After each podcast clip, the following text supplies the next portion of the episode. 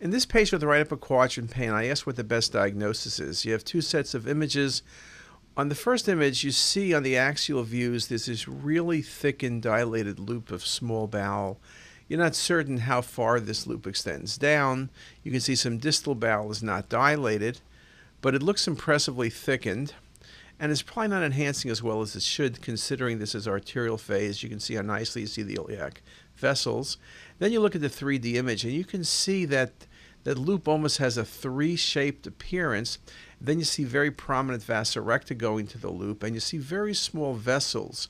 And you say, okay, what could this be? Well, obviously this loop is abnormal, this inflammation. It's not diverticulitis.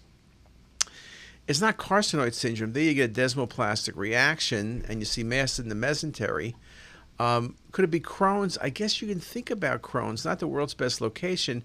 And usually with Crohn's, there's diffuse wall thickening rather than this kind of dilated bowel and this lack of enhancement. And also the prominent vasa recta, the small vessels, there's a classic appearance for ischemic bowel. In fact, in this case, I would worry about the possibility of a midgut volvulus just based on its appearance, though I don't see that on these images. And this was ischemic bowel. This patient went to surgery and had bowel resected.